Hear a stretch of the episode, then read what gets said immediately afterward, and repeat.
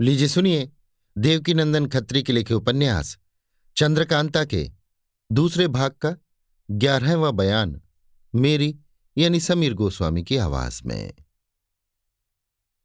कुमार का मिजाज बदल गया। वे बातें जो उनमें पहले थीं अब बिल्कुल न रहीं।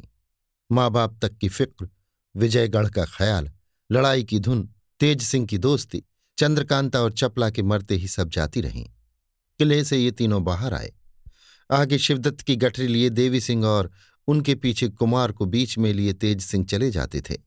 कुंवर वीरेंद्र सिंह को इसका कुछ भी ख्याल न था कि वे कहाँ जा रहे हैं।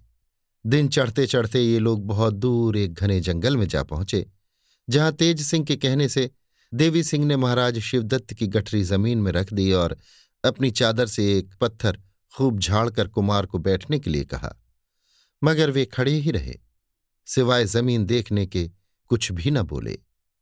कुमार की ऐसी दशा देखकर तेज सिंह बहुत घबराए। जी में सोचने लगे कि अब इनकी जिंदगी कैसे रहेगी।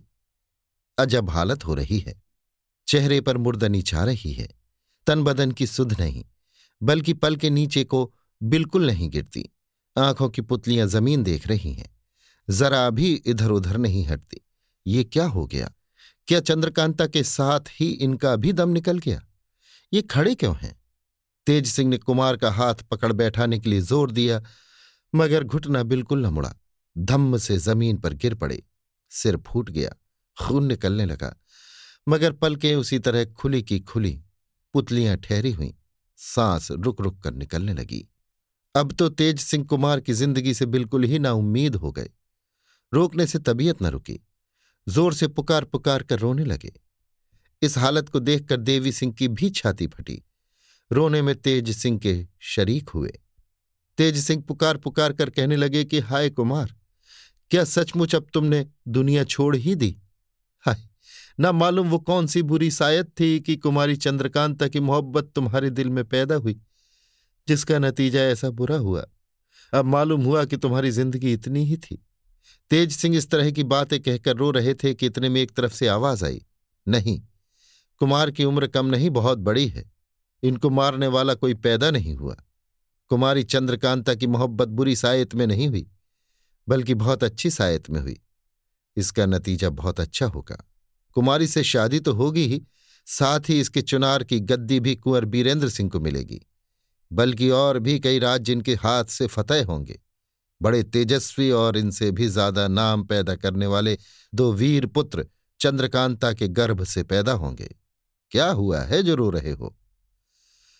तेज सिंह और देवी सिंह का रोना एकदम बंद हो गया। इधर उधर देखने लगे। तेज सिंह सोचने लगे कि हैं, ये कौन है? ऐसी मुर्दों को जिलाने वाली आवाज किसके मुंह से निकली? क्या कहा? कुमार को मारने वाला कौन है? कुमार के दो वीर पुत्र होंगे? हैं, ये कैसी बात है? कुमार का तो यहां दम निकला जाता है। ढूंढना चाहिए ये कौन है। तेज सिंह और देवी सिंह इधर उधर देखने लगे, पर कहीं कुछ पता न चला। फिर आवाज आई, इधर देखो। आवाज की सीध पर एक तरफ सिर उठाकर तेज सिंह ने देखा कि पेड़ पर से जगन्नाथ ज्योतिषी नीचे उतर रहे हैं। जगन्नाथ ज्योतिषी उतरकर तेज सिंह के सामने आए और बोले, आप हैरान मत होइए, ये सब बातें जो सच होने वाली हैं मैंने ही कही हैं। इसके सोचने की भी जरूरत नहीं कि मैं महाराज शिवदत्त का तरफदार होकर आपके हित में बातें क्यों कहने लगा। इसका सबब भी थोड़ी देर में मालूम हो जाएगा और आप मुझको अपना सच्चा दोस्त समझने लगेंगे। पहले कुमार की फिक्र कर लें, तब आपसे बातचीत हो।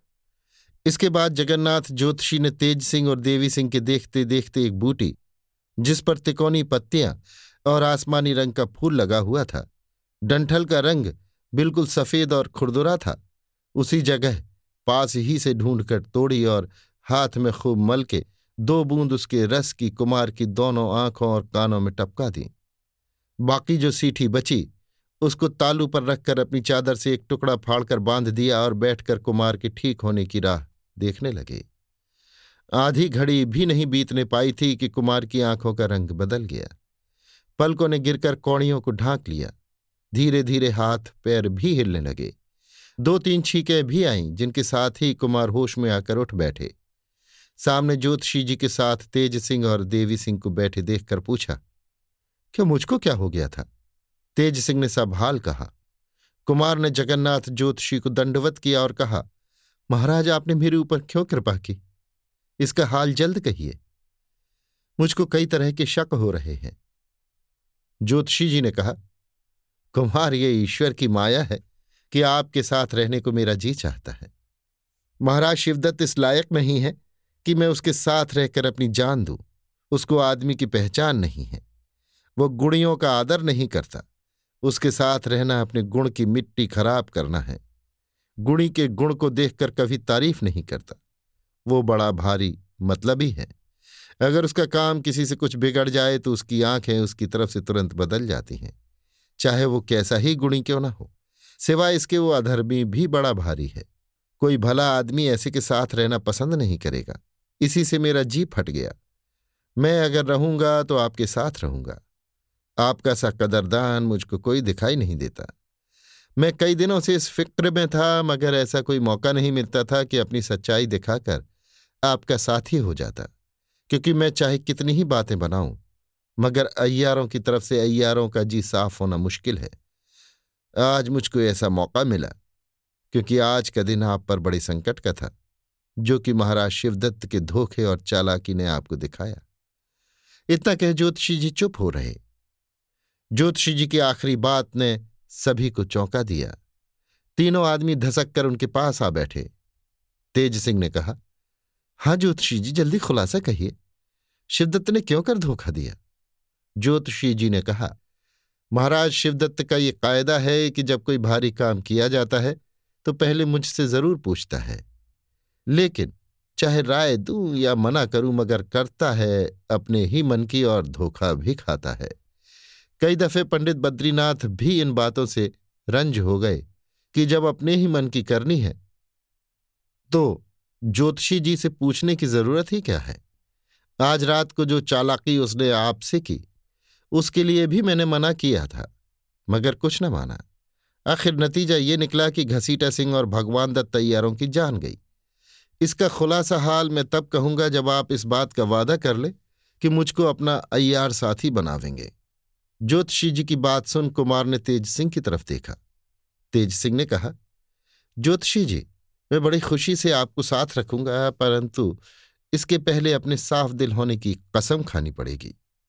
ज्योतिषी जी ने तेज सिंह के मन से शक मिटाने के लिए जनेऊ हाथ में लेकर कसम खाई। तेज सिंह ने उठ के उन्हें गले लगा लिया और बड़ी खुशी से अपने अय्यारों की पंगत में मिला लिया। कुमार ने अपने गले से कीमती माला निकाल ज्योतिषी जी को पहना दी। ज्योतिषी जी ने कहा, अब मुझसे सुनिए कि कुमार महल में क्यों कैद किए गए थे और जो रात को खून खराबा हुआ उसका असल भेद क्या है।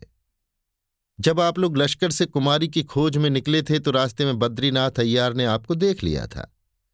आप लोगों के पहले वे वहां पहुंचे और चंद्रकांता को दूसरी जगह छिपाने की नीयत से उस खोह में उसको लेने गए, मगर उनके पहुंचने से पहले ही कुमारी वहां से गायब हो गई थी और वे खाली हाथ वापस आए।